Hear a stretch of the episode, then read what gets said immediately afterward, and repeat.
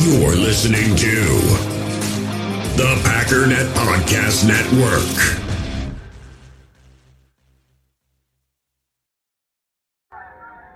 Actually, it's the it's the lead play in our in our offense.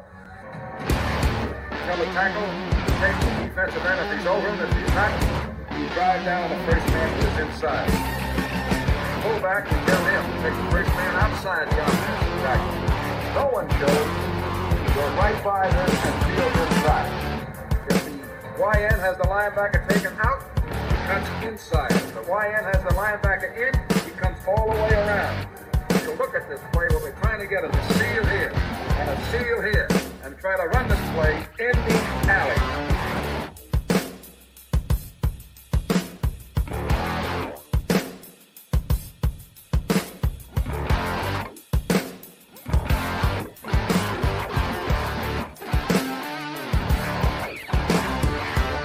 What's up, gang? Welcome into Packers Total Access. My name is Clayton. You can check us out on Packernet.com. You can find me on Twitter at Packers underscore access. I'm joined alongside Jacob from the Packernet Fantasy Podcast. We got Tim live in Green Bay. I got to starting to show off disastrous. I don't have my football on the table, and I, I feel naked right now. Like I got to have the football that I can have in my hand. It's driving me absolutely insane. But Jacob, how are you doing, buddy? Doing all right. Doing all right. It's uh it's Monday, right? Yeah, it's Monday. Got Monday night football going down. I'm excited. Going a little bit early. Clayton's probably jumping off to grab his football right now because he's like a dog. Literally can't have. Maybe the dog. boy. Maybe the dog's got the ball. Yeah. Uh how are you feeling, Tim? What do you think? I rip that ball out of that dog's hand so quick. Go ahead, James. Sir.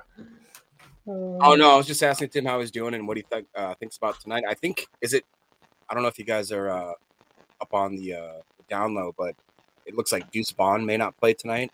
Not sure if that's a, gonna affect anybody's fantasy or anybody's betting, but uh Ooh. So Tony was texting me, so to keep an eye on that. But uh should be a good game tonight. Kind of don't really know what I think about the Chargers, but dude, Keenan Allen's a beast. I just know that that dude is a freak. Yeah, they they- they've got some bad coaching out there with the Chargers. That's my personal opinion.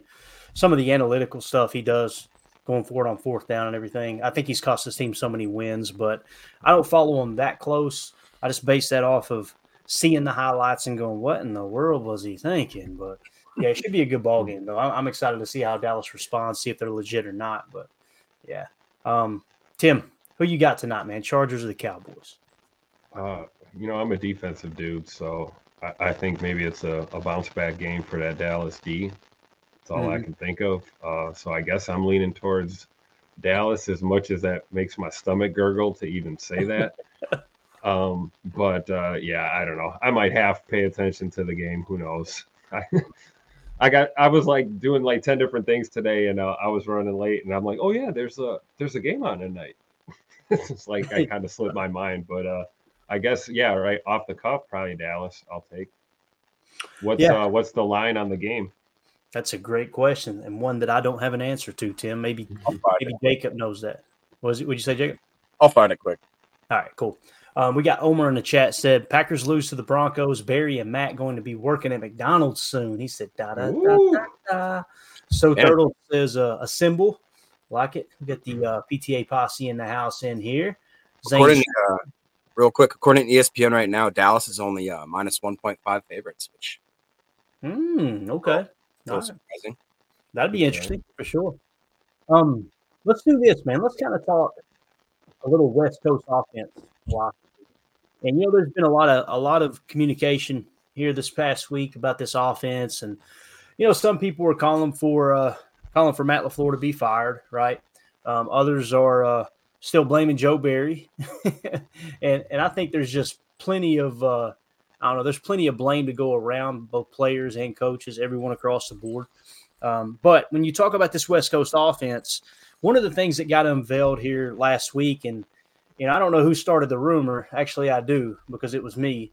Um, I heard the podcasters say that Matt LaFleur doesn't script his uh, his plays in, on the openers, right? And and there's many people that don't know what that mean, and that's okay. You know, there was a long time that I didn't know what that meant, but basically, there's been a staple in the West Coast offense uh, I mean, all the way back, really, to the best of my understanding, all the way back to Cincinnati when Bill Walsh was the OC in Cincinnati, where they would have quote unquote openers. Okay.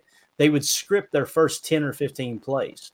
And what that means is they would already have it laid out like, hey, we know what our game plan is going into the game, right? Like, okay, this is how we're going to attack their defense. Let's go ahead and set up. We're going to run these 10 or 15 plays. Okay.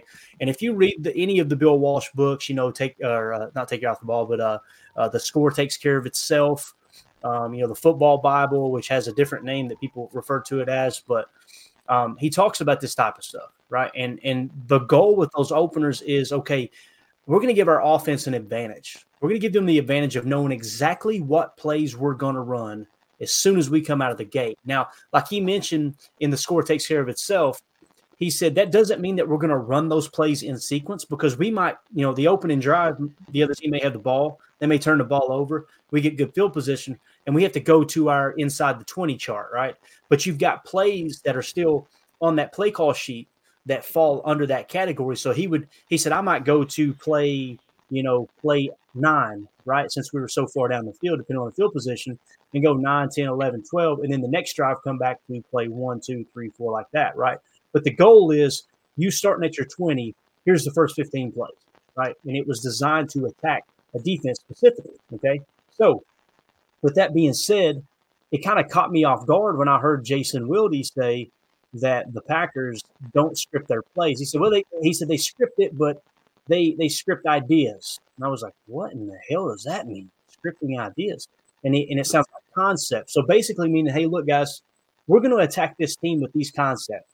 We're going to run, you know, let's say a, uh, uh, you know, whatever. I'm trying to think of one here. A dagger Ohio concept, right? Dagger on one side, Ohio on the other, and then you know, when we come out, look for those plays coming out, you know, on the opening drive.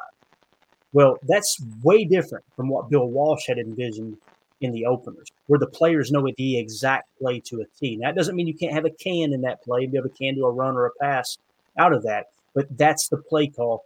And those guys could prepare for it, right? So, what I'm going to do is I'm going to share the screen here real quick, and I'm going to play a couple of audio clips for you guys. This one, first of all, was where I heard it at, okay? So this is going to be Jason Wilde talking about with Homer and just overlook Homer. Homer is one of those fans.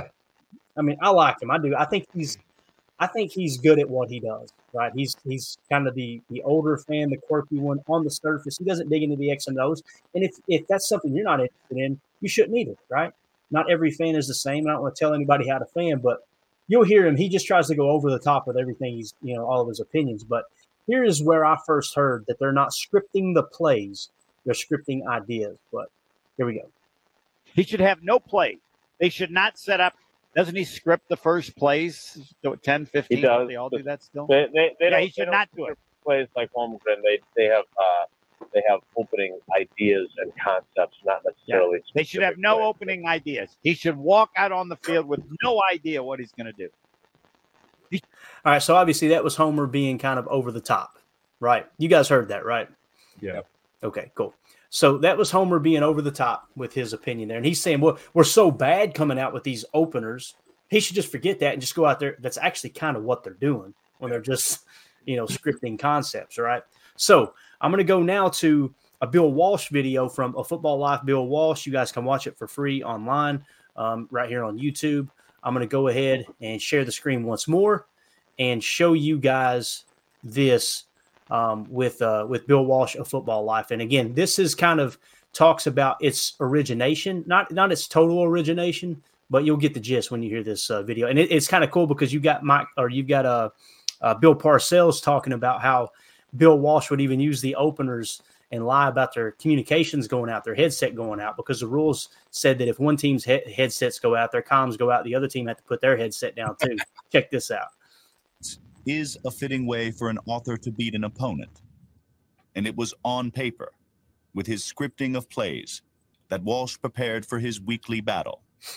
We'll open the game through this right here.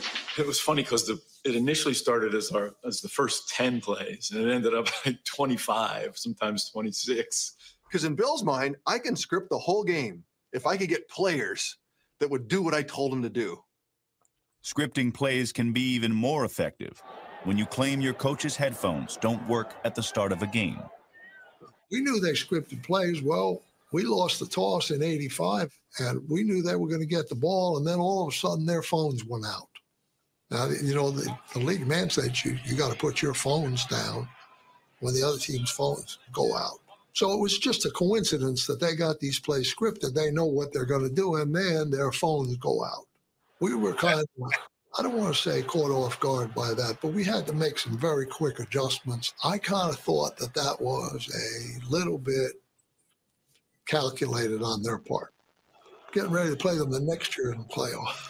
And I said to Bill, these phones go out again to start the game. I said, I'm going to expose you. Okay. He looked at me with a little wink and he says, just a little gamesmanship. And I said, I understand. I love it, dude. I absolutely love it. It doesn't get any better than that. So I, I wanted to play that video to, so you could hear Joe Montana say, you know, it started with 10 plays and then it turned to 15, and he would script the whole game if you would let him, right? And, you know, the reason I pointed that out was because that's a staple in this West Coast offense. You know, Bill Walsh did it, right, in San Francisco. Well, Mike Holmgren comes from San Francisco to Green Bay. He scripts the openers, right? You know, when Mike Holmgren left and Mike Sherman took over, Mike Sherman was not of the quote unquote, I guess he was from the West Coast tree, but he was more of a power run type guy. Same thing. They scripted the opening plays. Matt Le- or when Mike McCarthy took over, he was a stickler for those scripted opening plays. And then of course, Matt LaFleur is from the same West Coast, the West Coast tree. Now he comes from a little bit different branch because I'm going to try to remember this on the spot. I don't have it in my notes, but Matt LaFleur coached for coach under Kyle Shanahan, right? Kyle Shanahan coached under his dad, Mike Shanahan. Mike Shanahan coached under uh, Bill Walsh out in uh, Bill Walsh and uh, um, the the other coach after him. I can't remember his name. He was the defensive coordinator anyway. Um, so that's where he comes from, right? And he took it to Denver and he inserted uh, Alex Gibbs's outside zone run. He said, "All right, we're going to run the West Coast offense, but we're going to add an outside zone scheme run so we can get the defense flowing, you know, laterally and be able to, you know, move move the move the chess pieces around laterally, if you will, and open up the middle of the field, that type of thing. So, with that being said, um, I got an I- image right here I'm going to share, and I want to get your all's take. All right, I'm going to read this. I'm going to try to read it in a manner that it doesn't bore everyone to death, but this right here is Bill Walsh on scripting openers. Okay. Bill Walsh was the first to talk about a method of scripting plays, which he called openers. he believed that the players enjoyed knowing, uh, enjoyed knowing what the first plays of the game would be. Um, it made them comfortable. Walsh believed in 10 to 15 opening plays, but his script would often go into the 20s. Here are some of uh, some more thoughts from quote the genius, uh, which was his nickname, by the way uh, concerning the opening script method. One, scripting openers allows the coach to make decisions in a, a detached and thoughtful manner. Even the best play callers work better ahead of time, um, where they have the opportunity to think about the possible contingencies and or that would occur could occur in the game. All right. Number two, it allows the coach to determine the proper balance between running plays and passing plays. Whew, that one hit home right there a couple weeks ago. And on early downs, if the coach wants a 50 50 balance, the opening script gives him a method to do so. Scripting openers allows the coach to be more creative in his team's personnel groupings early in the game by having the offensive sequence planned ahead of time. The offense can use specific personnel for specific plays and have it planned and practiced ahead of time.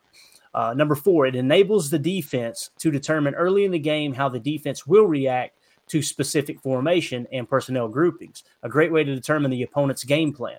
The offense can anticipate the defensive game plan adjustments and have some counters ready to go.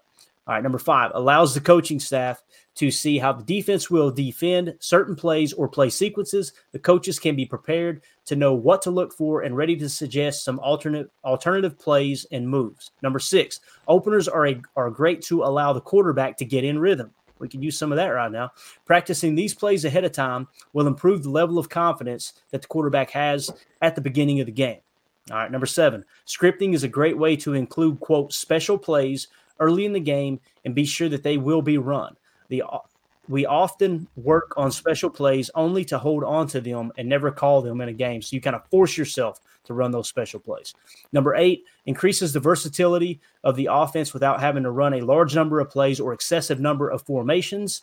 Uh, different formations and looks early in the game will require the opponent to do some thinking and some aggressiveness out of the defense. Now, kind of in summary, it says Walsh believed that one of the greatest uses of openers was the sheer confidence that the offense had in the game plan because it knew the opening plays and had practiced the sequence. If the offense scores on the first series, the confidence sh- level shoots up and could lead to a dominant offensive quarter or first half. All right. So you could see it's all about building momentum. It's all about having trust in the play. It's all about making your players comfortable, right? Randy Cross was on that same football life. He said, We used to give Bill Walsh hell the night before the game. Like, Bill, we need we need those openers. Can I get the openers? Yeah, I'll get them to you. No, I, I need the openers now. They want to know what they're running going into the game. And to the best of my knowledge, and I could be wrong here, but to the best of my knowledge, that's the first time I've ever heard of an NFL team not having openers for a game plan. Right now, again, I don't want to draw an extreme, uh, uh, an extreme not comparison, but like I don't want to, I don't want to falsely explain what's going on here. What he means by well, they've got ideas, meaning they've got concepts. Like I was saying, like okay, we're going to attack the defense this specific way, right? And uh, and you don't have the specific play calls there though. So um, that blew my mind, Jacob. I'm not going to lie, man. I've been keeping up with football. Like, you know, I was telling Baz and we were chatting about it offline and he was blown away. He was like, they don't script their plays. I'm like, they script ideas, but they don't script the, the actual plays. They don't have it because that, like, that's been going on for so long and it just makes so much sense. What's the negative to having a scripted play call? Like, the only thing I can think of is if your coach is so paranoid that someone is going to let that information out of the building and give your first 15, 20 plays to the opponent. But it's funny how we seem to be the only team worried about that. But what do you think, Jacob? I mean, yeah, dude. I um, like I said, I have that in my notes before we even talked about it. Um, I thought I was gonna surprise you with that little factoid, but uh, nah. Apparently, I was a little bit. Uh, Sorry, dude. Sorry. Yeah, but no, I, I have it right here in my notes too. It said Bill Walsh would script Bill Walsh would script ten to fifteen, and then I extended it to twenty five plays. Um, and it is almost indicative of the way that uh, the Packers seem to have performed, especially in the beginning of the games. I just looked at this. The Packers have been outscored 54 to 3 in the first half of the last three games. I mean, that kind of says to you right there, like, I mean, and, and who was it? What uh So Turtles says LaFleur not scripting plays for his young quarterback is crazy. To me, yeah, that's I, I don't understand that. I don't eh, LaFleur seems like he's such a an analytical type guy, you know, the Shanahan tree, all this kind of stuff. How do you not do what was it's it's like he's neglecting to do the the easiest mm-hmm. clearest way to ensure that his young quarterback and that his offense like you showed it i mean the eight or the nine different rules whatever it was right there every single one of them is true yeah. i mean the fact you have consistency you have a comfortability with it you um you're able like you said if even if something goes awry in the first couple uh, possessions, like say you throw a pick six or do something stupid, it lets you kind of not have to play so kind of off the wall. You you re-hone yourself. You get back to what you know you're going to be doing, your game plan, and it lets you kind of maybe settle down. I to me that right there, I, I've been really back and forth with the LaFleur drama, the Barry drama, all that kind of stuff. I've been trying to take it all with a grain of salt, and um, but that to me like is almost. We've talked about uh, weird play calling and stuff like that from LaFleur. And if you listen to Ryan's latest podcast, he basically goes through every single play. And I think that I don't want to speak for him, but what I gathered is that the play calling wasn't horrible. It was a lot of bad execution, but there was some head scratchers here and there. And I know that I've seen, you know, a lot of the media, which doesn't mean anything. They they definitely seem like they're starting to switch towards it's LaFleur's problem. But I don't know. It's it's a talking point at this point. Um, I want to say too, uh, right now we are ranked really at the bottom of the barrel as far as pretty much every single offensive stat. I mean, we're in like 30th, 31st, 29th, 30th, and everything. Granted, we do have an early bye week, so that's going to skew our numbers a bit. But right. um, I, I just right here, Paul Robertson says not scripting plays just confirms more of what I thought. LaFleur is an ideas guy that doesn't know how to translate those ideas to the field through the players. I don't know that, that that's a that's a fair criticism. I think. Um, I don't know. It's just it's weird to me. It's just very very weird. Yeah, and, and, when I went and watched the tape, I actually went back and watched their openers. And when I say openers, I took it to 25 plays. It actually ended up being, I believe, the whole first half, if I remember correctly. I could be wrong, but uh, I didn't. I didn't come away saying this is great play calling. I darn sure didn't come away saying this is great execution either. But the thing that caught me off guard was you were running inside zone and you were moving the sticks. And then you started getting cute with pulling guards and sift blocks. And, and I'll talk about the numbers here in a second. But um, yeah, so like Paul was saying, not scripting plays just confirms uh, more of what I thought. LaFleur's an ideas guy. It kind of seems like that. Now, listen, I'm not going to sit here and pretend like I understand football better than an NFL head coach. I'm not going to play that game. Please don't take this the wrong way. These are things that when they when these comments come up, and these topics come up, we want to address them. We want to hit on them, right? Because I think there is something to that. It's it's not a coincidence that we always start slow, and we're one of the only teams, if not the only team, that doesn't script you know the first ten or fifteen plays or even twenty. Right? Um, it's just mind boggling. But uh, um, here's another one, and I'm going to go to you, Tim. Goose says. Uh, Matt LaFleur, quote, we got to find ways to stick to the run, end of quote. Hmm, not scripting means more likely to get away from the run. Too much sense. That's exactly what that means. Like if you've got it scripted, what the uh, I'm going to pull it up one more time here, one more time, and I can't remember which number it was, uh, but it talked about making sure you didn't get off uh, off track from what you were wanting to do. Um, golly, I can't find it now. Let's see. Yeah, I can't find the exact one. I'll try to pull it up here in a second. But uh, Tim, what do you think, man? I, basically, essentially, what it said in the Cliff Notes version of that was if you script the plays, you remove the emotion, right? You remove the emotion of the play calling. Like, let's say you've got your play scripted, right? And the other team goes right down the field and they scores. You're like, oh crap, now we're down seven to nothing. Or even worse, you get the ball first, you go three and out and punt they get the ball, they come down and score, you're going to be more likely to go to the passing game, right? Okay, we were playing catch up now. No, stick to the script for the first three quarters, right? And what I mean by that is you would be willing to stick to the script for the first three quarters. And when you get to the fourth quarter, like Michael Lombardi says, it's a it's a standalone game, right? In in in the in the first quarter, you're simply trying to fill out the other team and Bill Walsh mentioned that on that on that sheet right there too, right? That you're you're trying to get an idea. You throw multiple formations in those script. That way, you can see what the defense is going to try to do to match that. You're gathering information for the first quarter. Then in the second quarter, it's about getting the lead going into halftime and protecting the middle eight. Then you come out in the third quarter, protect the middle eight, keep the momentum, and then the fourth quarter is a standalone game, right? And everything kind of lines up with what Bill Walsh taught. Lo and behold, Michael Lombardi was an intern driving Bill Walsh around. But could you imagine that having that job? driving Bill Walsh from town to town, doing scouting and stuff. You, you, just and people look at Michael Lombardi, go, he's a moron. No, you're a moron. That dude's under Bill Walsh, Al Davis, Bill Belichick, but he's a moron. Get, get away from him. Tim, what do you think, man? What do you think about all that, dude? I, I think I understand where you know the frustration comes from with this because when you're not scripting and you don't, you know, you're building things based off of concepts. Well, you know, concepts are great, but when it comes time to execute, if you don't really have a script to stick to, because everything's based on you know you're you might be overthinking this or overcomplicating things. Like it's almost unforgivable with a young team like this. I mean it's bad enough we're asking you know linemen to pull and you know do these crazy blocks and we've got sifting tight ends left and right all the time. Um, and this team is young. Like don't you think scripting the first 15 to 20 plays would help a young team. I mean, we, yeah, obviously the comments about a young quarterback, you know, first year starter in Jordan Love, that's true. But I mean, the rest of this offense is pretty young as well. And maybe guys will run the correct route a little bit more, you know, if they know exactly what they're doing. One of those uh, that was on Bill Walsh's list there was building, you know, confidence within your players as to what they're going to go out there and do. So when they're running out of the tunnel onto that field, you've got a vision, you have a plan, you know exactly what move you're going to make. And, you know, to your point, Clayton, regardless of what happens out there, you know, you have to have a base plan that you're going to stick to, you know.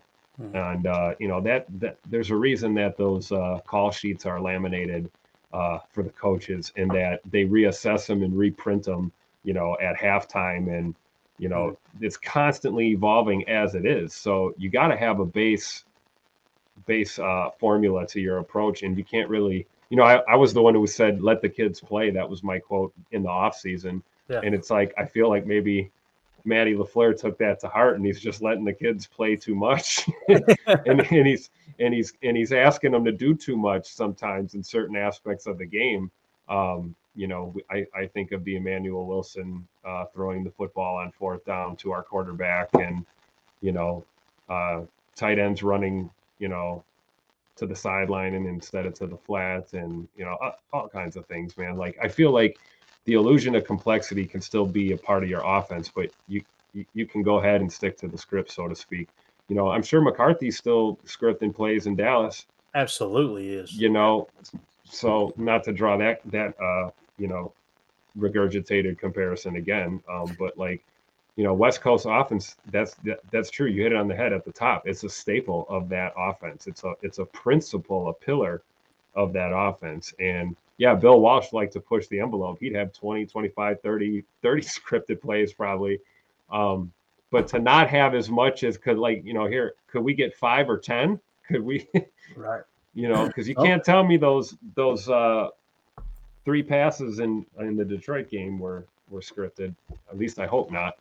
We all have smartphones, and we all know they're pretty amazing, but they also can be amazingly distracting, especially when we're around other people. So, US Cellular wants us to reset our relationship with our phones by putting down our phones for five. That's right, a company that sells phones wants us to put down our phones. And to see what we find, learn more at uscellular.com forward slash built for us. Passion, drive, and patience. The formula for winning championships is also what keeps your ride or die alive. eBay Motors has everything you need to maintain your vehicle and level it up to peak performance superchargers, roof racks, exhaust kits, LED headlights, and more. Whether you're into speed, power, or style, eBay Motors has you covered. With over 122 million parts for your number one ride or die, you'll always find exactly what you're looking for. And with eBay Guaranteed Fit, your part is guaranteed to fit your ride every time or your money back. Because with eBay Motors, you're burning rubber, not cash. With the parts you need at the prices you want, it's easy to make your car the MVP and bring home huge wins. Keep your ride or die alive at ebaymotors.com. Eligible items only, exclusions apply. In the hobby, it's not easy being a fan of ripping packs or repacks. We get all hyped up thinking we're going to get some high value Jordan Love card, but with zero transparency on available cards and hit rates, it's all just a shot in the dark. Until now, introducing slab packs from arenaclub.com, the only repack that provides real value, a complete view on all possible cards, and clear hit rates for each one. Now, when I buy slab packs on Arena Club, it finally feels like I know what I'm getting. And honestly, the best thing for me and my son is the fact that we're kind of novices into this. When I walk into a card shop with my son and a card says it costs $40, kind of just taking his word for it that that's a good value. So I appreciate the transparency on grading, as well as just getting excited about seeing what you could potentially get. Right now, you can get 10% off your first purchase by going to arenaclub.com slash packdaddy. Wow, that's crazy offer. 10% off a $400 slab pack. That's 40 bucks right there. Anyways, that's arenaclub.com slash packdaddy for 10% off your first purchase. Yeah. And, and, you you you put into account you don't have a script of specific plays, and then you come out and you can out of a run to a pass, put yourself behind the sticks. To me, that's what I seen in that game, and that's why I put more blame on the play calling and the game plan as opposed to the players on offense, because it was just all day long you were playing from behind the sticks outside of the first drive. The first drive, you were going split flow inside zone, right, which is sift, but you were running inside zone. Then you started doing split flow with a pulling guard. Now you've got all these pieces moving. And another thing, too, that I didn't think about in the moment, but when I went back and watched the tape, the interception that Jordan Love threw um, to dump truck, right? He turned around, blind play action. You had a sift too. So you had not only did you have him snapping the ball, doing the blind, but then you had a tight end flashing in front of his face. You know, like think about that. Turning your back to the line of scrimmage, doing a play fake, then coming around as a tight end flashes past you, and you've got to now locate your read. And it- it's just, and it explains to me like when I went and watched the 49ers and the Rams tape today, I was expecting to see the same thing. And I was going to go, they're making it work. We should be able to make it work. Maybe it's not that. Maybe I'm being too egregious when it comes to complaining about all the sifts and all the pulling guards. But when I watched the tape, wasn't there. And I'll talk about the numbers here in a second. Let's go to the chat real quick. Our shower says our offense looks like an infant drew it up. There's no imagination, and we do nothing whatsoever to press an individual defense's weakness. Think about that. What's what is the Raiders' weakness on defense? Right. And this is something that kind of crossed my mind. It's like, okay, how should you attack the Raiders defense? To me, inside zone because their interior defensive line was trash, right? And what's their strength? Maxx freaking Crosby, right? Well, we decided to do sift blocks on Maxx Crosby all day long with rookie tight ends. Like, I, I don't. If you had came to me pregame and said, "Hey, you get these two game plans. Which one do you think we should do? Should we attack the interior with inside zone run and maybe even some outside zone run away from Max, or do you think we should uh, uh, try to run some play play action, mix in some pulling guards, and have sifts and double sifts blocking Max?" I would have like, "Are you high?" But and it's it's worse than that, Clint, because it's two, like you said, rookie tight ends that are more yeah on the line of receiving tight ends. They're not Marcedes Lewis tight ends. And then you have a third that's a UDFA and Ben Sims, who's I would argue probably our best blocking tight end. I mean, which is saying something, which isn't saying something good. I mean, it's uh I don't know. Um, I think that's a, a good point is that it just seems like we're drawing up plays and for whatever reason, by not scripting the initial plays and by actually designing plays to highlight our opponent, our offensive weaknesses. You know what I mean? It's like we're putting our guys in positions to fail, which is just inexcusable.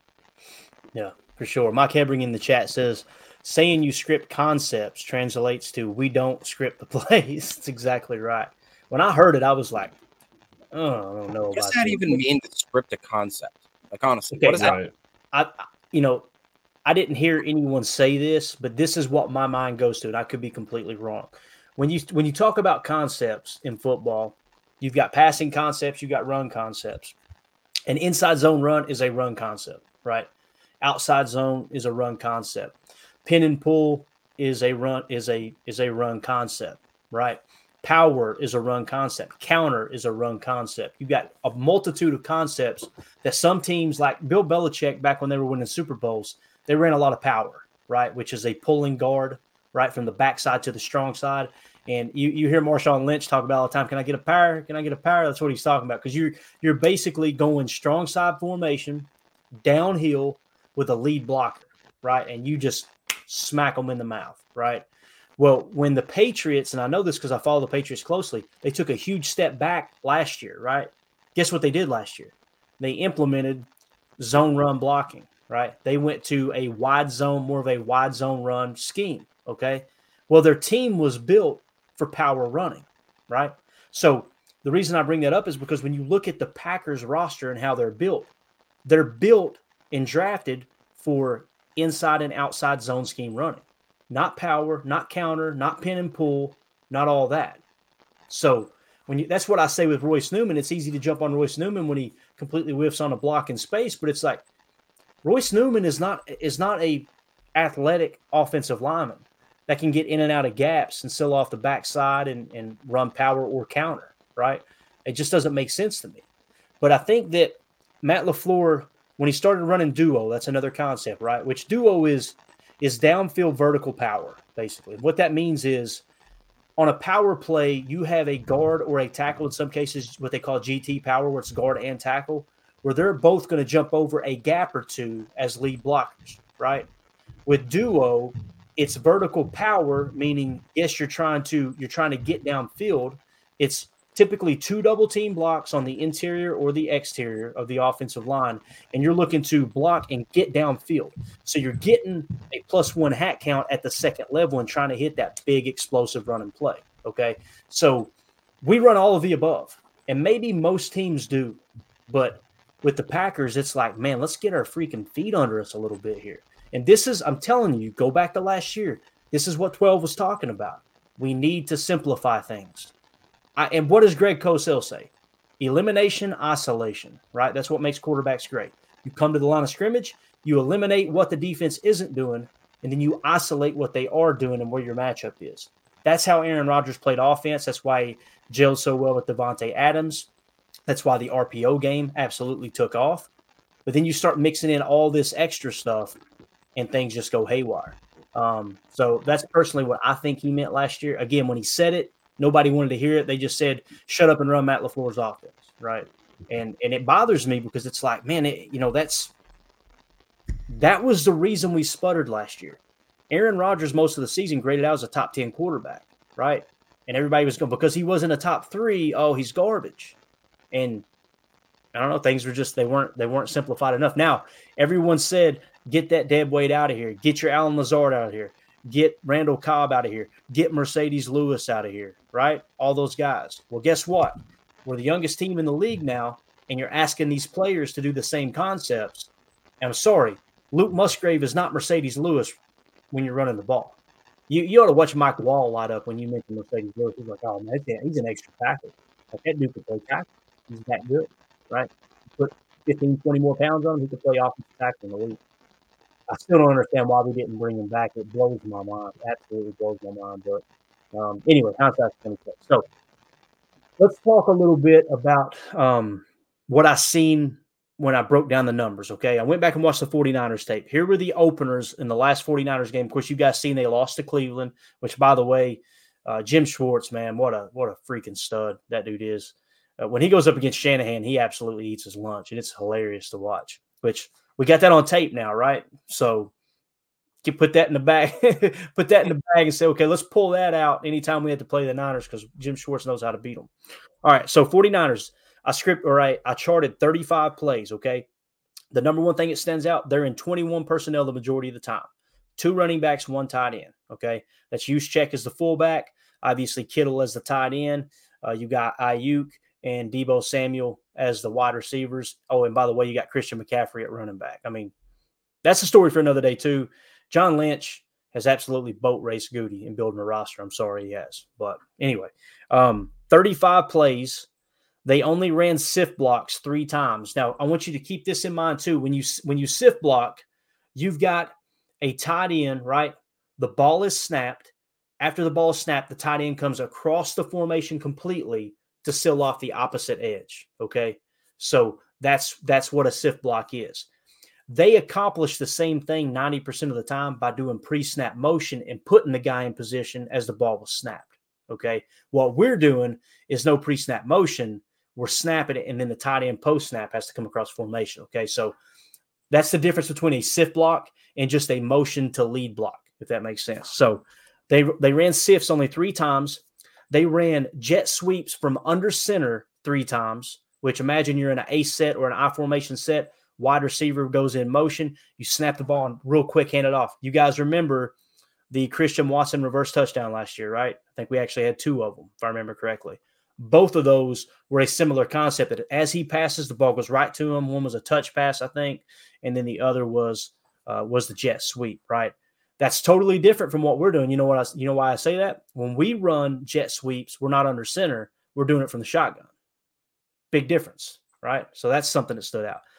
Pistol formation. The 49ers were in the pistol formation zero times in those 35 plays. They run no pistol to the best of my knowledge, or at least I didn't see them break it out pulling guards. Okay, pulling guards. Zero times in those 35 plays did they pull guards. You know why? Because they're running zone blocking, the staple of Kyle Shanahan's offense.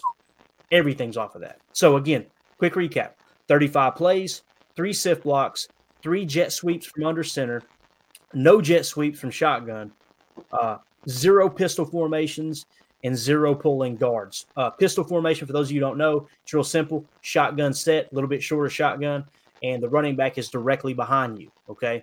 Now you see us run that, you know, quite often, especially there in the second half. But that that origin I don't want to say it originated, that got popular with Shanahan all the way back to Washington when he was the OC and Matt LaFleur was the quarterback coach for RG3. They ran a ton of pistol. Okay. You don't see a lot of teams running that in today's NFL. LaFleur, for whatever reason, is is really all about it this year. All right.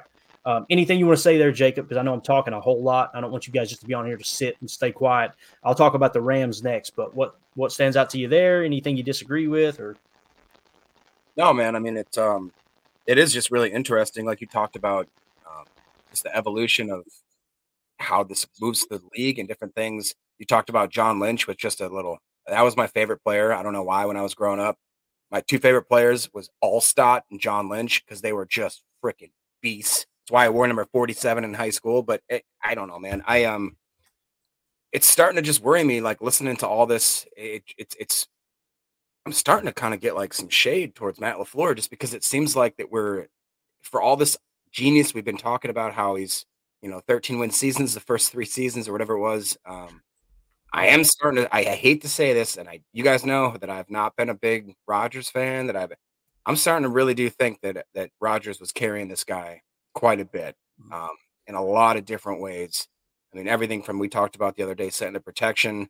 To now, I'm starting to think about uh, scheming. I mean, I I'd, I'd like to know if when he had Rodgers, if if uh, LaFleur was scheming the opening 15, 20 so plays, like I I would too. I would love to know. that. shocking to me that this hadn't hasn't came up um, until now. But um, I don't know, man. It's it's um, I think it was was it Mike Wall. I watched a couple. Of, I've watched now three or four different podcasts or people, YouTubers, whatever it was, who have all commented on the fact that like there's no reason that these tight ends need to be doing. That they, they should be asked to be doing what they're doing. And then you talked about how maybe like um off the top of your head, Clayton, are we more are the Packers more of a dominant power run? Are we more of a zone, more of a gap? What what do we kind of right now are we more high tendency with?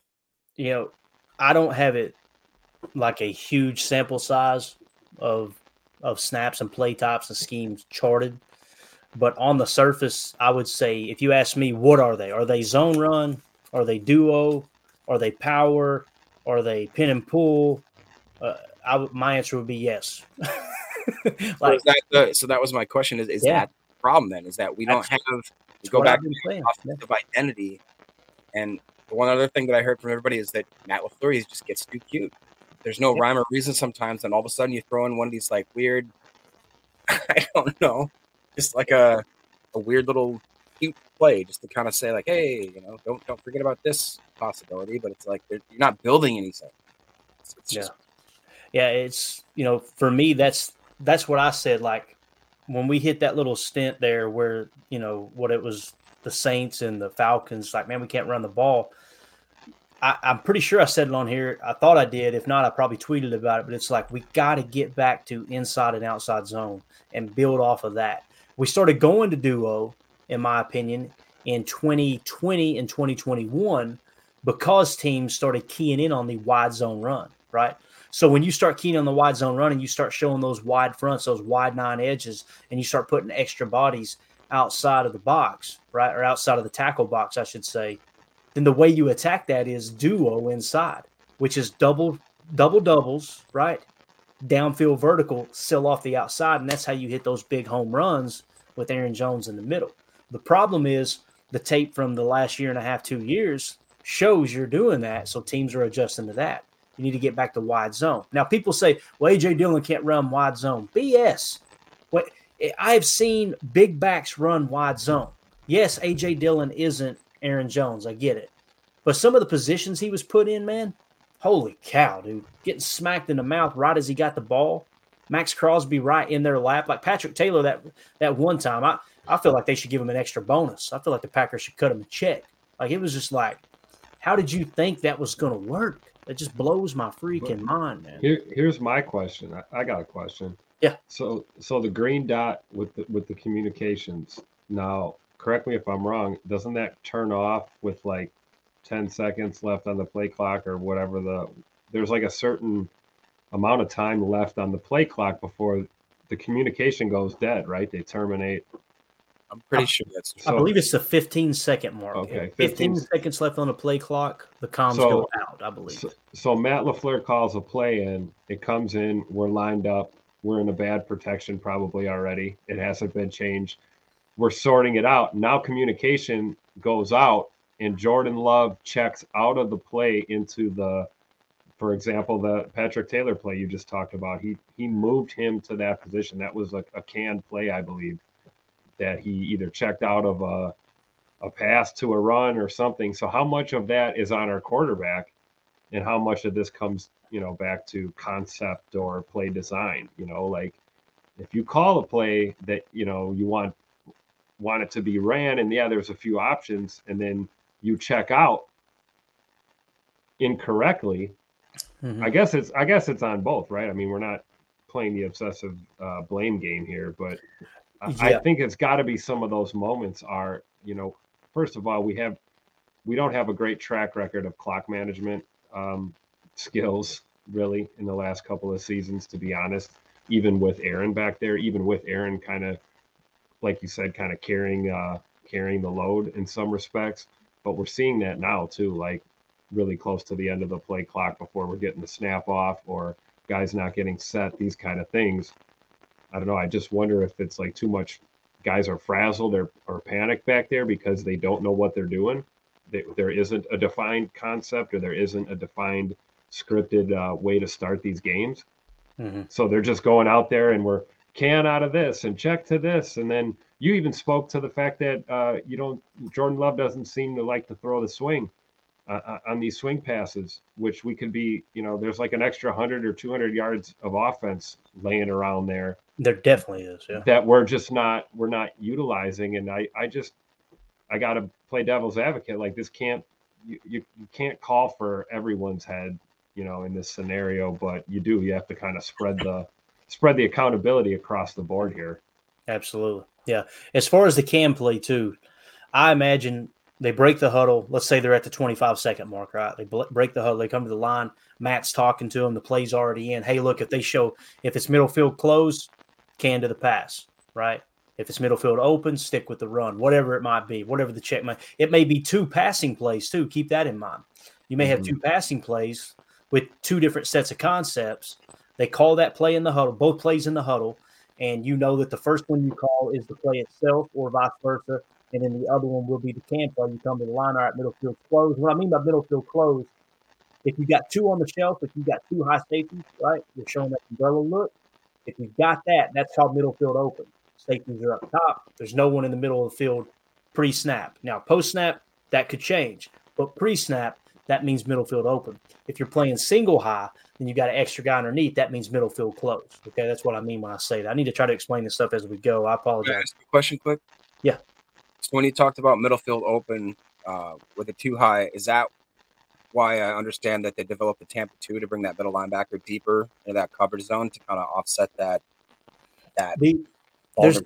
there's- there's multi levels to why they created Tampa two, and they being um gosh, it's uh it's the wild the wildcat down there in uh Ole Miss right now. His name oh man, his name escapes me. Lane Kiffin. His dad, Monte Kiffin, created the Tampa two. Okay. And the whole purpose of the Tampa two was the West Coast offense was nickel and diamond defenses to death, right? And they were also with the Broncos wide zone boot scheme running outside, they needed extra edge protection against that wide zone. Okay. So what he did was he came up with a plan where the corners could be very physical to help set the edge on the outside and play underneath. Well, in order to do that, you got you can only go cover two, right? So if you go cover two zone, you got two safeties on the shelf, right? And they're responsible for deep halves. Well, they decided, you know what? Most of the time, they're either going to attack the seam in that or they're going to stay underneath. Why don't we get us a middle linebacker and allow him to cover the deep center, right? If indeed the play the play call, you know, suggests that.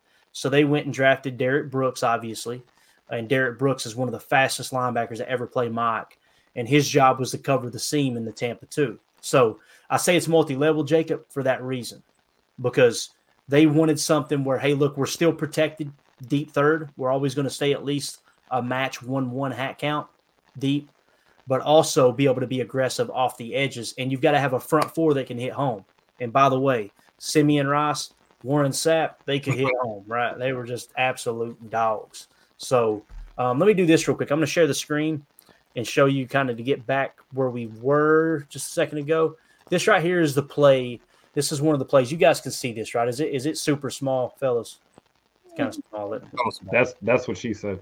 Hey, easy now, Tim. All right. So never ask that question, fellas. Never ask that question. So, anyway, uh, so you'll see T right here, right? That that was Patrick Taylor. Okay. So I'm gonna take him. He started here, okay? And we motioned to the pony package. But this is what Mike Wall pointed out. Look at look at your H back here. I think it was Emanuel Wilson on a play. He's and Mike Wall said he's lined up on the AWS of the tackle. Well, this defense knows he's not going to get get the ball inside. If anything, it'll be a pitch, and that's it to him, right? So they come out in this set right here, where it's basically a 21 look, a 21 tight, that nasty split, right?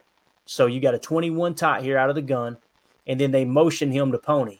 Okay, so now you're in the pony package, two sidecars, right? So if you look at the blocking scheme, I'm gonna be real quick. This is a sift. Notice the Y off, how he sifts over. He was supposed to sift over and block Maxx Crosby, who's the left end right here, this guy right here. Okay.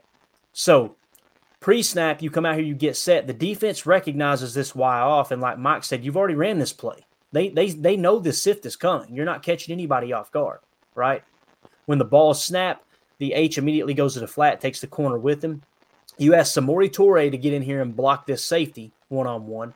You're asking Elgton Jenkins to block this defensive tackle, who, oh, by the way, is on his outside shoulder. So he's playing more of a three tech. This defensive tackle right here was more of a three tech. If he was here, this makes sense, right? Because you're trying, what you're trying to do is get the T, Patrick Taylor, into this B gap over here, right? So with the defensive tackle there, he's already got Elgton beat off of off the outside shoulder anyway. You've got this strong safety coming in where Samori Touré's got to get in here and crack him. This is where we miss Allen Lazard, right? And everybody's oh he he's overrated. He ain't worth 10 million. Get him out of here because he was friends with Rodgers is the main reason people said it. But you're not going to expect Samori Touré, especially as the ball snapped. They see that sift. As soon as this sift shoots over, this safety's coming, right? And you can watch on the play. I wish we could play show the actual play, but Samori Touré never had a shot to block him. But on top of that, this Y sifting over, look at the path that Maxx Crosby takes. See how he kind of dipped in here and got flat real quick? Because he's seen Zach Tom. As soon as the ball was snapping, right before the ball was snapped, I guarantee you Tom is kind of looking at that next level. Tom did his responsibility. Let's get down here and block this mic, right? So he reads that, and you watch a suit. I mean, just a split second before the ball snap, Max kind of creeps over, right? And as soon as Tom releases, Max shoots his shot underneath, and the Y never had a shot. They met. I mean, literally he, he had the running back before the running back even had the ball. Okay, I say that because imagine in a world where this Y doesn't sift on this play. You let Tom block uh, Crosby. You let Runyan block the D tackle. You let Myers get to the second level on the sandwich. He seemed to do a pretty good job, right? If you do that, now what you've got is Samori Touré blocking the safety, just like it's designed, but you've also got the Y coming through to help block the safety. That's what I mean by you're getting too cute. Now, if this had been a run to the right and you have a sift, and they did that a couple of times, it almost looks like a power play, but it's your Y sift. That makes sense too, because you're staying plus one. But you're losing a hat by moving that sift out of the way, and he doesn't even block the guy. And worst case scenario, he completely whiffs on Maxx Crosby, and that's how you that's how you end up with the, the loss that they did. And again, before that, the opening two or three, you know, the first two or three sequences, inside zone, inside zone, little split flow, sift, that's okay. Inside zone, inside zone, right? And then you try to get cute and sift away, and you lose a hat count. Next thing you know, now we're in second and 12. Now Jordan's like, dang, I got to pass the ball, right? That's why game flow matters. That's why game flow matters. That's why I get frustrated when people just show screenshots on Twitter. Why did this happen? Like, it's it's easier said than done. I'm not sitting there pretending like if you just take this concept, it'll fix the Packers' problem. It won't. But this is exactly what Mike Wall is talking about. You're asking your players to do things they're not capable of doing. I could have drawn up the other play too, Jacob, where it was the double sift. And oh, by the way, a double sift plus Patrick Taylor. The problem was Patrick Taylor gets. I'm surprised he didn't get called for ineligible downfield. He got so far up in the gap and then didn't touch a soul, right? But again, Patrick Taylor's a practice squad player, right? That's where, like what Tim was saying, there's enough lane to go around. The person who's getting off scotch free here is Brian Gutekunst. Like, I'm just sorry. It's like rookie tight ends. You you weren't willing to bring Marcedes back for pretty much a minimum at his veteran level, right? Because it would take snaps away from young players. I don't know, man. It's just it's weird. It almost feels like a tank job. That's the only way I know to describe it. It almost feels like that.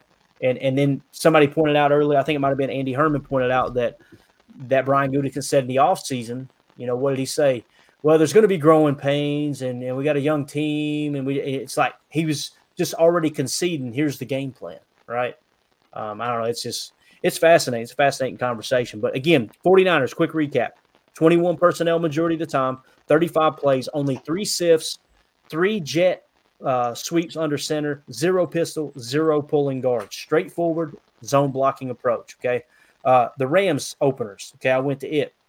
29 plays. They were majority of the time in 11 personnel, one running back, one tight end, three wide receiver sets. Of course, they're playing to their strength because they've got Puka Nacua and they got Cooper Kupp, right? Which you guys have heard me say 11 personnel to me is our strength right now. We need to be in 11 personnel 90% of the time. For whatever reason, we didn't just go 12 personnel, we went 13 personnel. That blew my freaking mind when I seen 13 personnel on the field. I was like, how eh, if some if someone asked you right now instead, would you cons- is the tight end room a strength of the Green Bay Packers? What would you say? Are you drunk? so let's do this. Let's put let's take our weakest position on offense and let's make sure we have the maximum number of players on the field for that. And, and Jacob, this is what's going to piss you off. When we say scripting concepts, that's what we're talking about.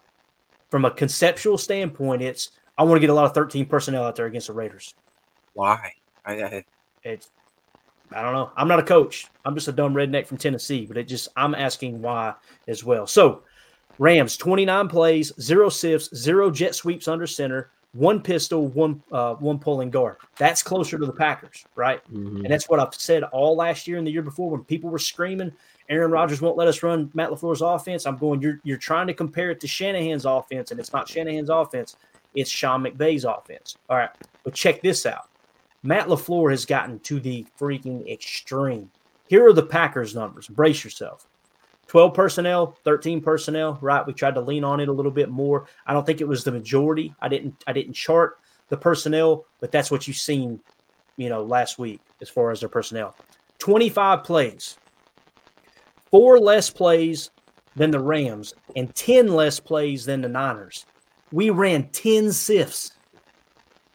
Bro, the Niners ran 3 on 35 plays, 3 with 10 more plays the Rams ran four more plays and didn't run one single sift, and they lit the Cardinals up. I grant, I know it's the Cardinals, I got you, but still, it's like that.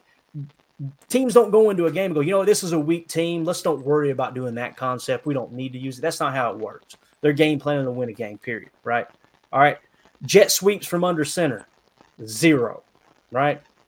And, and you're probably going, but I seen jet sweeps, Clayton. You did but they were out of the gun and out of the pony package and trying to get cute with all that. Pulling offensive line, okay, four different times. There was a couple of them I left out too because it was more of a pin and pull, just kind of, just kind of getting over a gap as opposed to actually pulling like power. They have four times that they pulled the guard. One of which was Jon Runyan when he got turned around facing the running back and got blasted in the hole from Maxx Crosby because we asked, uh, was it uh, who was it? We asked we asked Luke Musgrave to block Maxx Crosby by himself to get Jon Runyan, a pass blocking guard, on the move into the gap ahead of the running back. It's just it's mind boggling, man. So the, again, the, the notes I had inside zone was great.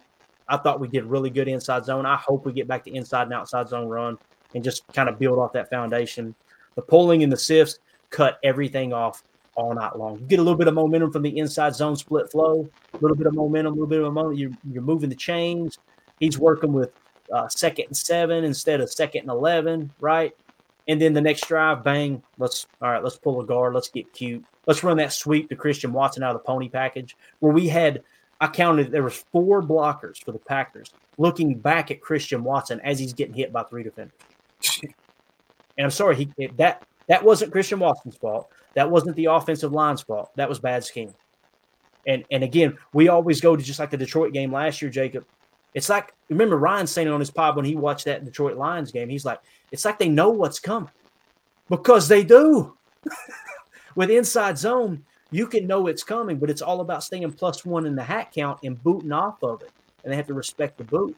You you minimize the effect of that boot action, which a boot, for those of you don't know, play action boot is a fake to the handoff, and then you roll out opposite of the run look. Okay. So you're looking like it's an outside stretch run to the right, you're booting left back off. Okay.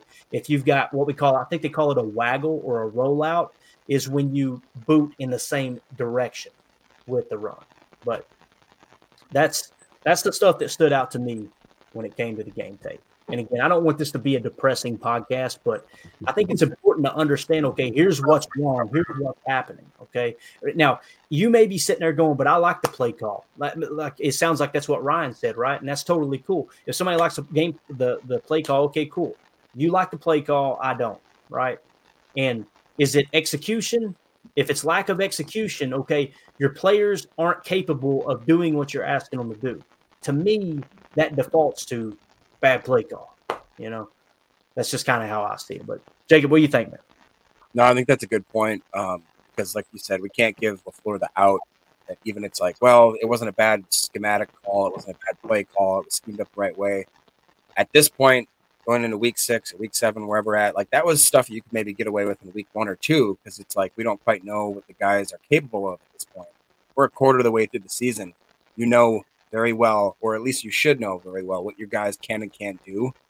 And like you talked about, we gotta you gotta look at that tape and be like, all right, they can't sift, they can't be pulling as much, they can't be the tight ends shouldn't be put in these positions. We shouldn't have uh, second year very small guys like Touré having to do you know very integral blocking route kind of stuff. Like we should maybe put guys that are like you talked about Lazard compared to Touré. We have to understand that that's a difference.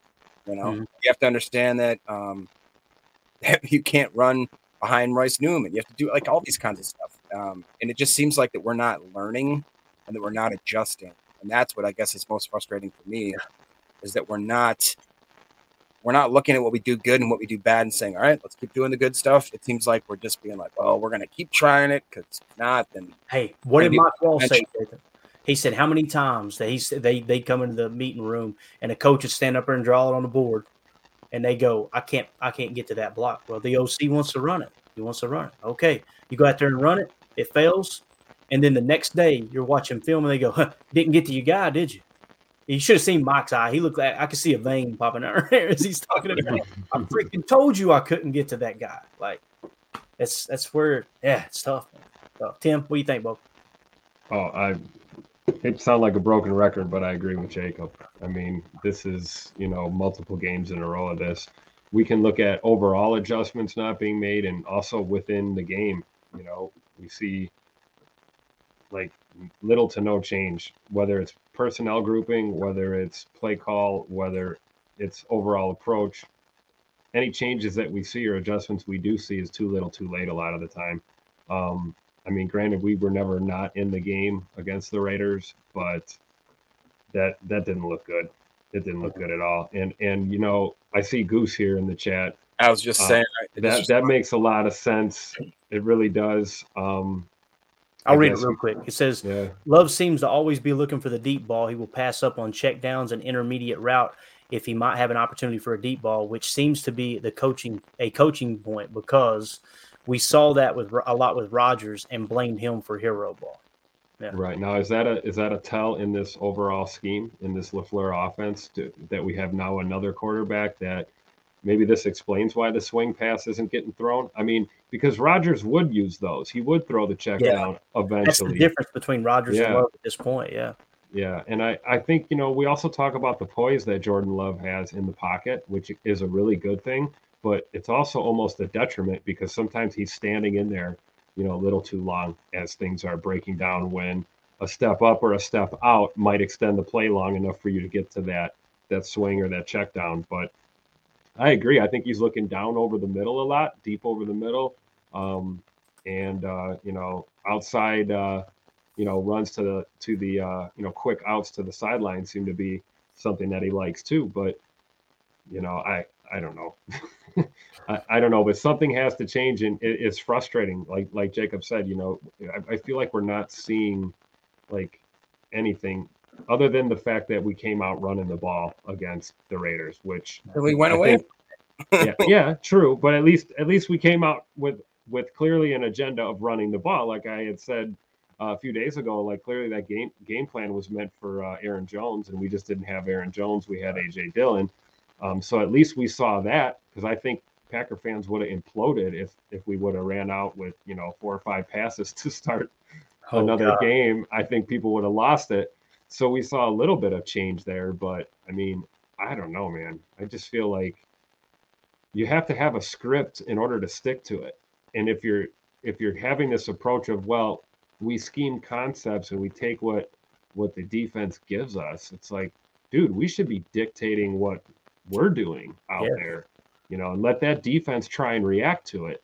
You know, set the tone, push the envelope, and maybe that's what uh, you know Goose is talking about here. Maybe Jordan Love is just like, you know, screw it, I'm going to try and hit the hit the deep shot when I can, um, rather than throwing the check down. But I don't know. Yeah. Time will tell, man. It, it, like I said, if we see more of the same against Denver, and it and you know we don't absolutely you know boat race them, it's gonna be it's gonna be a long year, guys. Yeah. All right. I like that laugh at the end. Uh, Paul Robertson, yeah, we'll finish up with the chat here. Uh, Paul Robertson said, I get the tank job vibes. Does that mean LaFleur is a dead man walking? Also, this upcoming quarterback class is supposed to be historical in terms of the amount of talent. Um, I hope they're not tanking. I, I don't I don't think they're tanking. I think they made a decision. I think that that Gutey, Murphy, and Russ Ball and LaFleur, they all sat down and you know, you could tell LaFleur didn't say anything about Rodgers this offseason. Remember, the only thing he said was, um, I, you know, there's my family and and many other people's families have a lot to be a, be thankful for for what he did for us. Like basically saying what Michael Lombardi said. The guy got everybody a contract extension. Now he's the problem.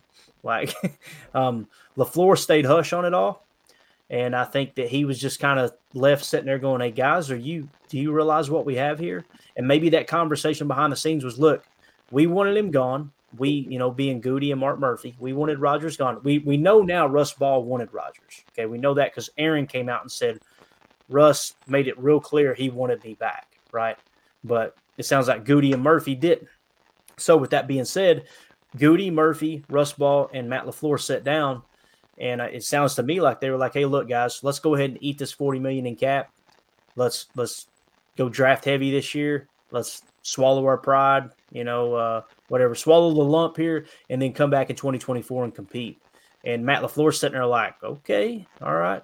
If he does get scrapped with the roster that he's having to play with right now, and, and I heard so many people say, this is a good roster. This is a good roster. And I'm going, bro, we led the league in drops last year in the wide receiver room. And all we did was drafted more rookies. Like, how is, okay, t- let's move on to tight end. You you you're starting two rookies and Josiah DeGuara, who I think we would all agree now is underperformed. The cat tried to tell us, right? Like it, it, it just and and now Matt LaFleur sitting there holding the book, and that's what pisses me off is I don't hear from Gutey. Have you guys heard from Gutey at all? Did I overlook it? Nah, I don't, I don't think so. That bothers quiet. me, man, because Matt LaFleur's out there fighting for his freaking life, like R. Kelly said. I'm fighting for my life. oh, you're a creeper, dude. You should be fighting for your life. But you know what I mean? He's like up there at the press conference fighting all this stuff, and and Gutey's just in the back, like, hey, man, I'll tell you. That that bothers me. Bothers me. Um, and not that he would go up there and say anything philosophical that would, you know, set the record straight, but it just bothers me that Matt LaFleur is kind of kind of I don't want to say the fall guy, but if they come out and let's say they just win four games this year, kind of worst case scenario, right? If they win four games and they can LaFleur, it's pretty dirty, man. Pretty Yeah. dang dirty. Um, all right, so let's see what Goose said here. So you agree Barry is a bad play caller because he plays, he calls plays his guys can't seem to execute. What is the play he should call, Goose? like you put people in position to make tackles, right? We, we, could watch the tape until our eyes cross. Um, you put people in position to make tackles, right? They missed the tackle. What else should he have done in that situation, right? Um, you're playing quarters coverage, right? And you queue up a play call where three defenders are on the ball. and somehow it doesn't get picked off, what else was he supposed to do? Like when when I look at it from a coaching standpoint, I try to put myself in their shoes and go, okay, what what would be the correct call here? What's the correct call in that situation? So if you're saying like like you said, so you agree Barry is Barry is a bad play caller because he calls plays and his guys can't seem to execute. So all you can do is put the players in position to succeed. On the offensive side, you're going down one and two on hat count. That's a horrible play call as opposed to the other one. You know, you're putting people in position. Like, I don't know if that makes sense, but I No, I was- understand the parallel you were trying to draw, but I couldn't disagree more, man. Uh, Yeah, no, he was he made that comment as we were talking about at LaFleur, basically calling plays that his guys can't execute. But like Uh-huh. you just talked about, that's the difference to me is that Joe Barry is putting his guys in position and they're not making the plays correct, Mm-hmm. but they should. They have the ability, the wherewithal. They're you know, but I think that it's fair to say that on the other side, LaFleur is putting his guys in positions that he should know that they can't do. Is what I would Right. Yeah. Um, Goose said, uh, I'm just tired of guys not performing and coaches asking guys to do too much. Uh, they all got to get their heads out of their aspirins. Um, Paul Robertson said, Doesn't Miami throw the ball downfield a lot? McDaniel and LaFleur are from the Shanahan tree. Let me ask you this Who is Tyreek Hill on this Packers roster? Which, by the way, Gutey could have traded for and he didn't. Um, he made an offer, but was in the conversation. Who on this roster is Tyreek Hill? Because everyone now agrees he's the best wide receiver in the NFL right now. He is on pace to be a first ballot Hall of Famer. And I don't, I'm not a big fan of Tyreek Hill because of the personal issues, but who on this roster is Tyreek Hill? Now, let me ask you this who on this roster is Jalen Waddle? Right. Yeah. There's your answer. you know, crickets. Yeah. I'd say probably Watson would be in the in the mold of Tyreek Hill. Definitely not physically, but just as far as being a stretcher, a speed guy. And I guess you'd maybe say that Doubs is Jayden- more possession. Jayden Reed, maybe. Yeah. So let me ask you this: If you're starting to, and you're you're exactly right, Jacob, in the drawing the comparison of the archetype of of the player themselves. If you were building, if you were starting a team tomorrow, who would you take? Tyreek Hill or Christian Watson? Who would you take? Uh, Jalen Waddle or Christian Watson? I'm still taking Jalen Waddle. Yeah. So essentially, our number one receiver would, at a minimum, be the number three receiver on the Miami Dolphins team in a team that likes to run a lot of 21 personnel. So he wouldn't even be on the field the majority of the time.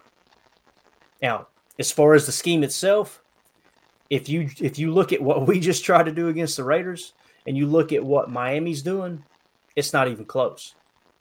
I mean, Josh McDaniel or not Josh McDaniels, but uh, what's his name? Mike Mike Mike Mike, McDaniel. Mike McDaniel is absolutely boat racing Matt LaFleur. Um, and I know a lot of people don't like him because of the Play Callers podcast and how he seems arrogant and this and that. He seems such He- a dude. he's very arrogant, very arrogant. Um, but yeah, he's uh he's got that thing roaring down there, man. Got it absolutely roaring. Which oh by the way, you know, Vic Fangio, everybody was screaming we should have brought Vic Fangio in. Look at their defense. Hot garbage. Yep. Hot garbage. And that's the thing that everybody's overlooking about Joe Barry. When you look at this defense overall, like middle, like middle of the pack, man. They're holding their own. And in, in some statistics that I think is very important, points per play and yards per play, they're borderline top ten. So Did you ever see that meme of Mike McDaniel? He's like walking through his guys while they're pregame stretching or whatever, and he's like, he's like, Oh, yeah, he's weird hilarious. walk where he's wearing sweatpants, and then it shows like, can't remember what the caption was, but it was like when your parents leave you alone for the weekend to run your football team. yeah, or- run the football. yeah, that's the best. He, he's he's hilarious, man. And some either you think he's funny or you think he's faking it and he's egotistical. You know what I mean? Mm-hmm. Like that. There's a lot of people like that. People that I that I won't mention his name, but people that I respect a bunch are like, bro. I went to school for psychology, and that dude right there is full of himself, and he tries to put on this facade of, oh, I'm a nerd, I'm stupid, and yeah. But anyway, I'm, I'm I haven't figured myself out. I'm, I'm not gonna try to figure other people out. But, um, Sam H in the chat said, "Rest in peace, Paul Brown." What what is that word, Tim? Pro, pro, progenitor, progenitor. Progenitor of the Progenitor of the Ohio River offense. All right, gotcha. He's the creator of the Ohio River offense, later known as the West Coast offense. So West West, y'all. West West. Since y'all brung it up, um, so basically the way that came about. Long story short, Paul Brown was the OC in Cincinnati. I'm sorry, uh, uh, Bill Walsh was the OC in Cincinnati under Paul Brown. He completely constructed that, ran that offense. Paul Brown actually didn't create that offense. Okay. And it was called the Midwest offense, is what it should have been called.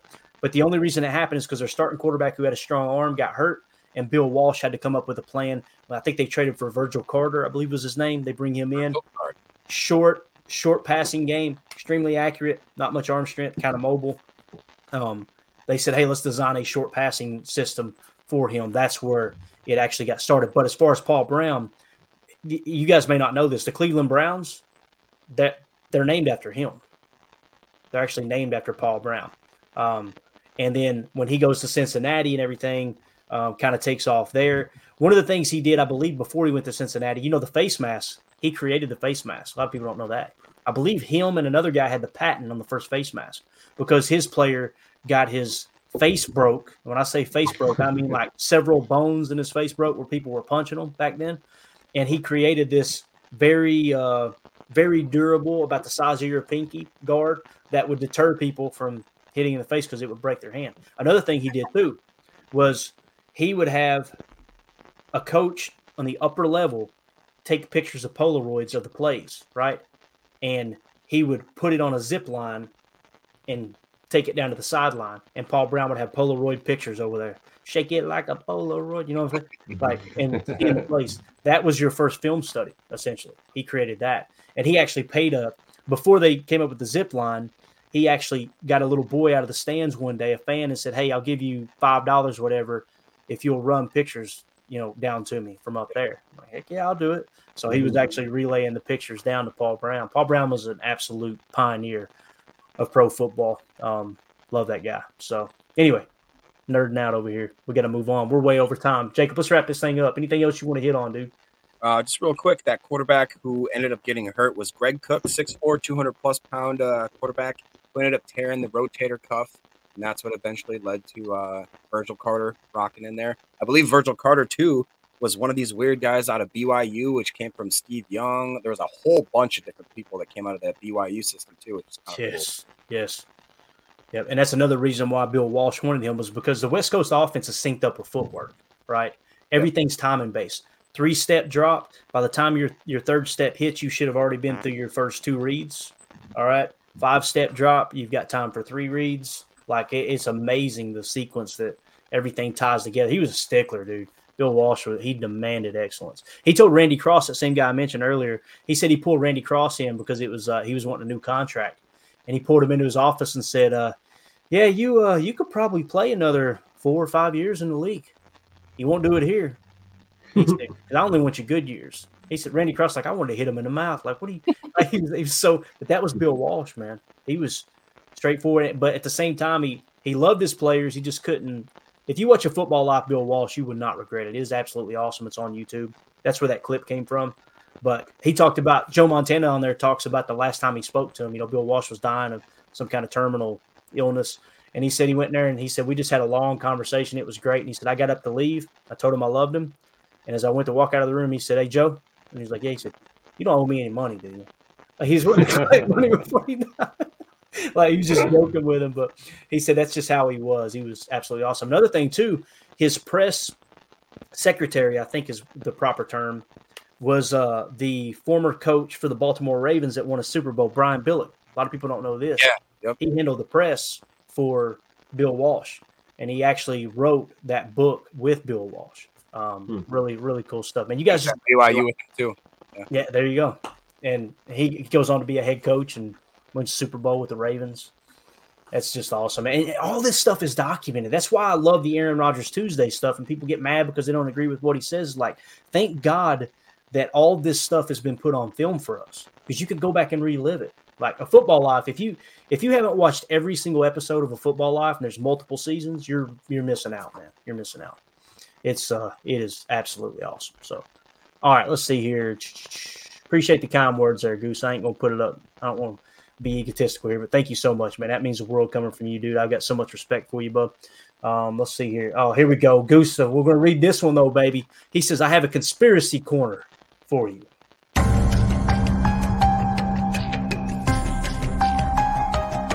All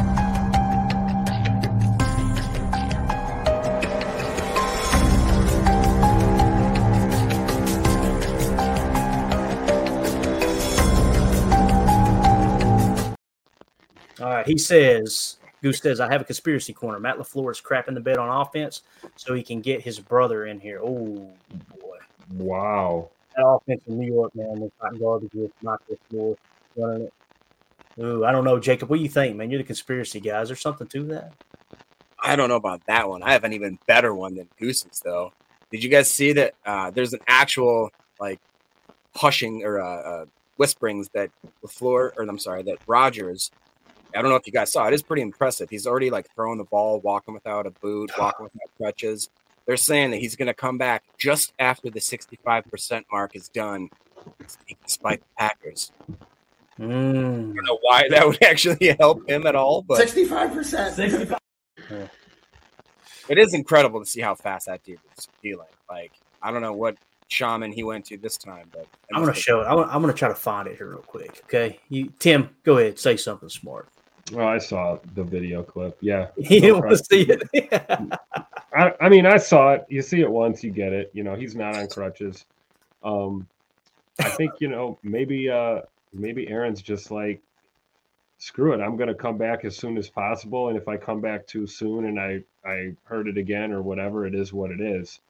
I think you know he realizes clearly, you know, how many years does he have left in that body, and I think it's very telling that he had the surgery immediately, and he started rehab immediately, and it doesn't surprise me at all to see this already from him. Um, that is a pretty good conspiracy theory, though, the whole 65% deal, and it might line up, you know, perfect with uh, his rehab regiment and, you know, the Jets having a pretty good defense and able to stick these games out and keep themselves, you know, in the mix. I, I wouldn't be surprised if he came back this year at all. I really don't, because he's he's kind of got uh, he you know he, he put all his chips in the in the in there as well you know and so did the jets when they did this deal. And so i think uh, he'd rather go down swinging than just say hey i got hurt week one you know four snaps in or whatever and my season's over. I don't think he's willing to close the door yet. Um, so we'll see if he plays if he plays again this year it won't shock me at all now the whole intentionally not playing 65% of the season um, I don't know about that, but we're getting pretty close, right? We got to be, you know, in Yeah. a few more weeks here, we're getting to the point where, you know, let's be honest, we're not going to see him come back mid-season. This would probably be uh what week 13, 14, 15 and forward kind of scenario. People might be speculating that he could return to the field, but you know, not all of that's up to him either. There's Right, you know right. physicals he's got to clear and all that. So, but I, I like the I like the conspiracy theories, um, and hopefully hopefully Goose is wrong about his because yeah I don't I don't think we need another Lafleur in uh, Green Bay.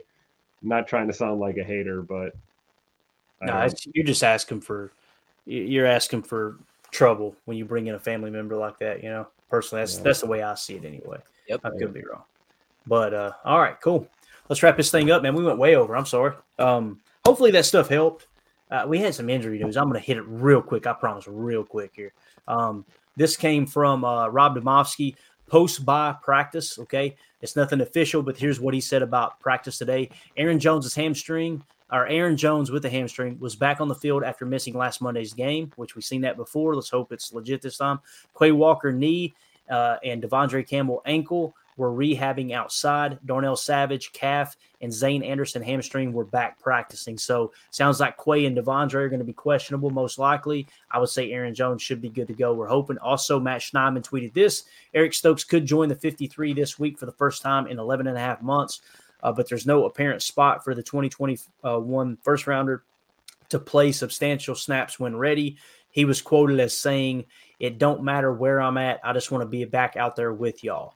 And uh, of course, Matt Schneider's got a story that you can click on there, probably with the Athletic if you subscribe to that website. So uh, good stuff there. So let's just come out this week, man. Again, if they if if the game plan last week would have been simple, I think we beat the Raiders. That's what's frustrating to me. Um, and uh, I don't want to start another conspiracy gate here, but it just I don't know. It just kind of feels like everybody's like Matt. Listen, just go out there and try a bunch of stuff. Let's see what we got. Let's evaluate this year, and then if Jordan isn't the guy, then guess what? We'll uh, we'll go get another quarterback. Which, by the way, you guys are going to hate this take.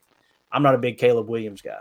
I'm not personally, and it ain't got nothing to do with the three interceptions he threw against my Notre Dame Fighting Irish. I don't like his leadership skills. Okay, his like he's he's the guy who had the F F I think it was F U N D on his nails painted. You know, and it, what great quarterback has ever came across like that? You know, that's my yeah, that's that's the Darius Smith Mayfield. school. What's that? Baker Mayfield. Yeah. Did they, did they win yesterday? No, they did. They lost yeah. Uh, yeah. But anyway, um, Johnny Manziel is another one comes to mind. Boy, he's supposed to be absolute superstar, right? And again, Caleb, Caleb's got a lot of talent, a lot of raw talent. But if, if you notice the big plays he makes, it's off script, right? There's not an offensive coach in the league that's like, hey guys, I, I want a guy who takes the check down. I want a guy who leads the defense properly. I want that type of quarterback, right? Um, I don't know. It's I don't see it with Caleb. Ton of upside, no doubt about it. But uh, people are comparing him to Patrick Mahomes and this and that. Uh, Goose said, "How about Maye? I like Drake Maye a lot. I really do. Um, there's a lot of quarterbacks in this draft. That's why I'm like, the person who sells the farm to get Caleb. Oh, by the way, he made like, if I understood correctly, it is legit. I believe y'all correct me if I'm wrong, but he made like specific demands of the teams he wants to play for. So he's got a list of five teams he wants to play for, and that's it. I mean, think, think about that. Is that who you want on your team? Like, no. someone's like, "Hey, listen, I'm so good that I should be able to pick the," go, shut up. Yeah, there's just there's a lot of red flags in that regard. And then, of course, against Notre Dame, he threw two interceptions. Cameron catches him on the sideline, cussing his offensive lineman out. And then the very next drive, he turns around, throws another interception, basically steals the game for him. Like, I don't know. Tough, tough, tough, tough. All right, Jacob, you got anything, buddy? No, nope, I'm good. Tim? Go, Pat, go. uh, let's get over the injury bug. And uh, I'm praying for Quay Walker and yeah. De'Vondre Campbell. I need this Quay week. back. Yeah, and Stokes too. I, you know, I'm rooting for Stokes to have a crack at it. Uh, we we could certainly use use him um, on the field. Yeah. Uh, so it'll be nice to see him get some reps, hopefully, slowly but surely. So, yeah. one game at a time, man. One game at a time. Go out there, keep it simple, keep it simple, stupid. Michael Scott, right? and uh, yeah, just uh, one game at a time, one drive at a time. Let's lean on what we're good at. Let's get back to the basics of this offense. That's where you're going to get true evaluation, man. Go out there, beat Denver, boat race them, get back on track, three and three. Let's make a run at the playoff. Huh? All right, we're out here, guys. Thank y'all so much for hanging out with us. Really appreciate y'all. Um, for those of you listening on the pod, thank you for making us a part of your day. As always, let's go out and be the change we want to see in the world and go pack go. The power sweep actually is the it's the lead play in our in our offense. Tell the tackle, take the defensive end if he's over him. If he's not, you drive down the first man is inside. Pull back and get him. Take the first man outside the offensive. No one goes. Go right by them and field inside. If the YN has the linebacker taken out, that's inside. If the YN has the linebacker in, he comes all the way around you look at this play, we're trying to get a seal here and a seal here and try to run this play in the alley.